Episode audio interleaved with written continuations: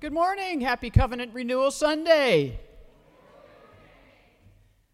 I have to tell you, there is nothing glamorous about standing here and proclaiming, you better pony up, people, before they cut the lights off. Asking folks to make a big pledge so we can pay the gas and the water bills does not warm the heart. Nobody likes to talk about money. It makes us feel uncomfortable, but here I stand. Once a year, we have this conversation because everything we do costs money utilities, salaries, music, ma- building maintenance. You see this? You use it every day. It's toilet paper and it costs money. But toilet paper does not inspire people to give. The only person I've ever seen inspired by toilet paper is Mr. Whipple in the old Please Don't Squeeze the Charmin commercials.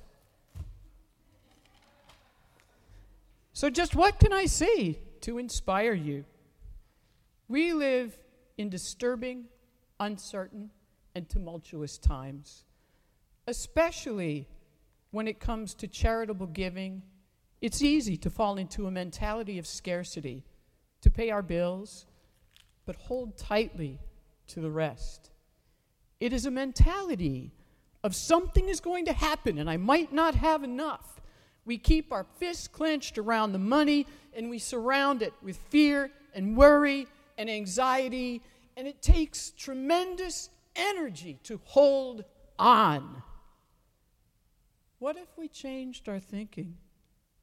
What if instead of being afraid of not having enough, we looked at all we do have and embraced the mentality of gratitude and abundance? What if we let it go instead? When we let go, the money is freed to bless this community and bless others. In turn, our hands are opened up to once again receive the blessings of the universe. Closed, open, open as an act of faith.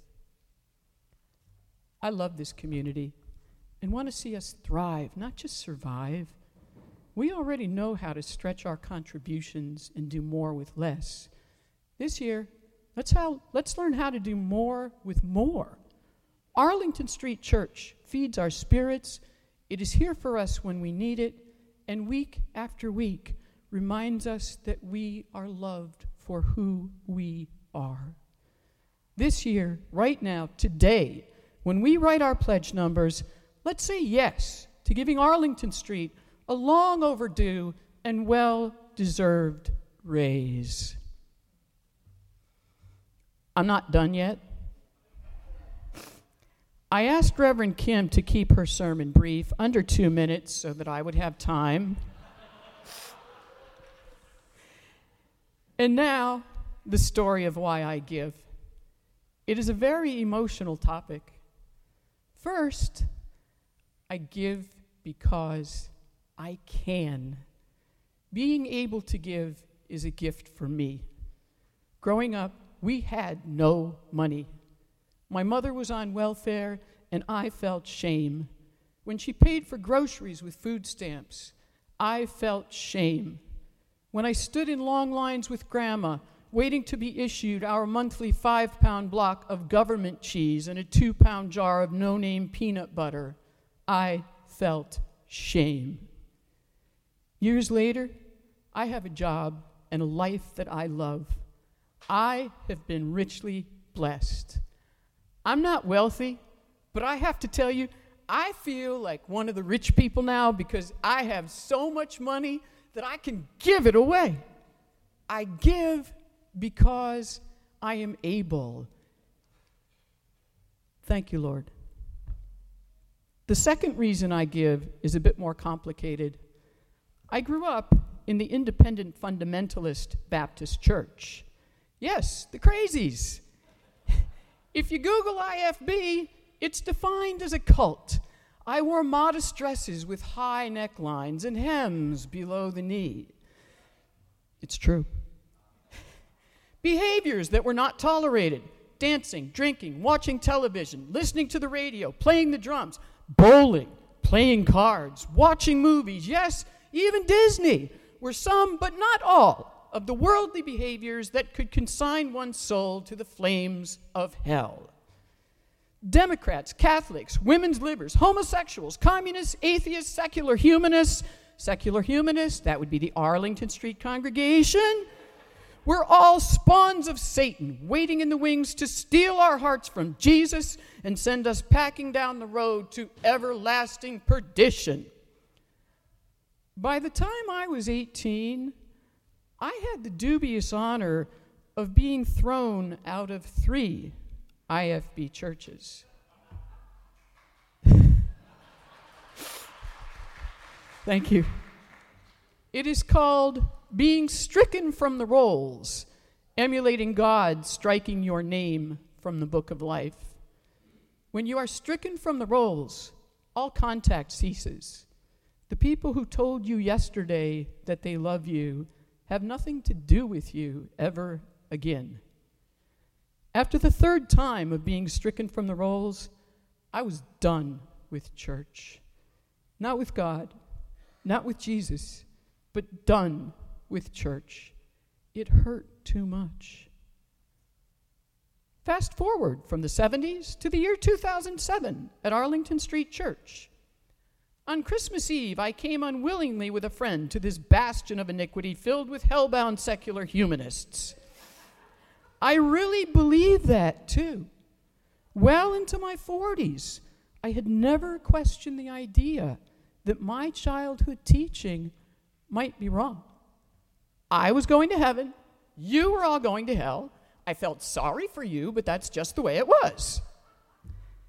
It did not take long for me to experience severe cognitive dissonance. I returned and returned again. I was very confused. I was sitting in a room full of secular humanists, agents of Satan, but you were also very nice, so I kept coming back. And slowly, you have loved me into existence. Here, I was surrounded by healthy people who started to rub off on me. I began socializing at coffee hour. I joined Buddha group. Even though I didn't believe a word that was spoken, it somehow made me feel good. When I was finally ready to face my problems with drugs and alcohol, I reluctantly talked with Reverend Kim. To my surprise, she didn't throw me out. She didn't lecture me. She helped me. No one here has ever judged me, no matter what I've done, no matter how messed up I've been. You were all just glad I was in church. You have let me grow here. You have allowed me to experience something I never felt in church before joy. In the book of John, Jesus said to his disciples that he wanted our joy to be full. Thank you for letting me blow bubbles.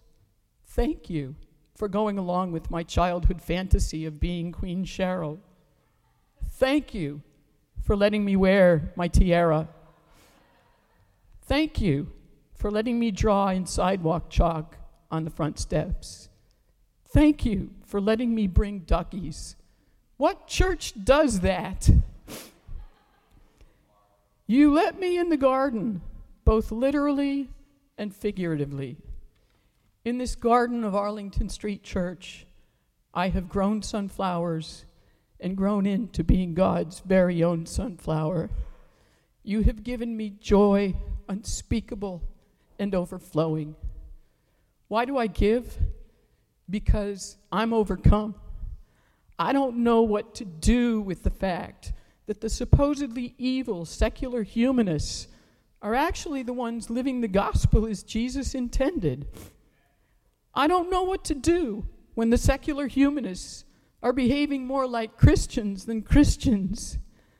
I don't know what to do except join you in this beloved community and return all the love you have given me. I am overcome with gratitude.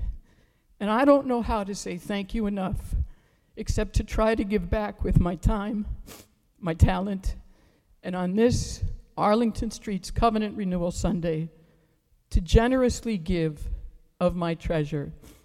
Hashtag, thank you from the bottom of my heart. I love you. Leap for ASC. Amen.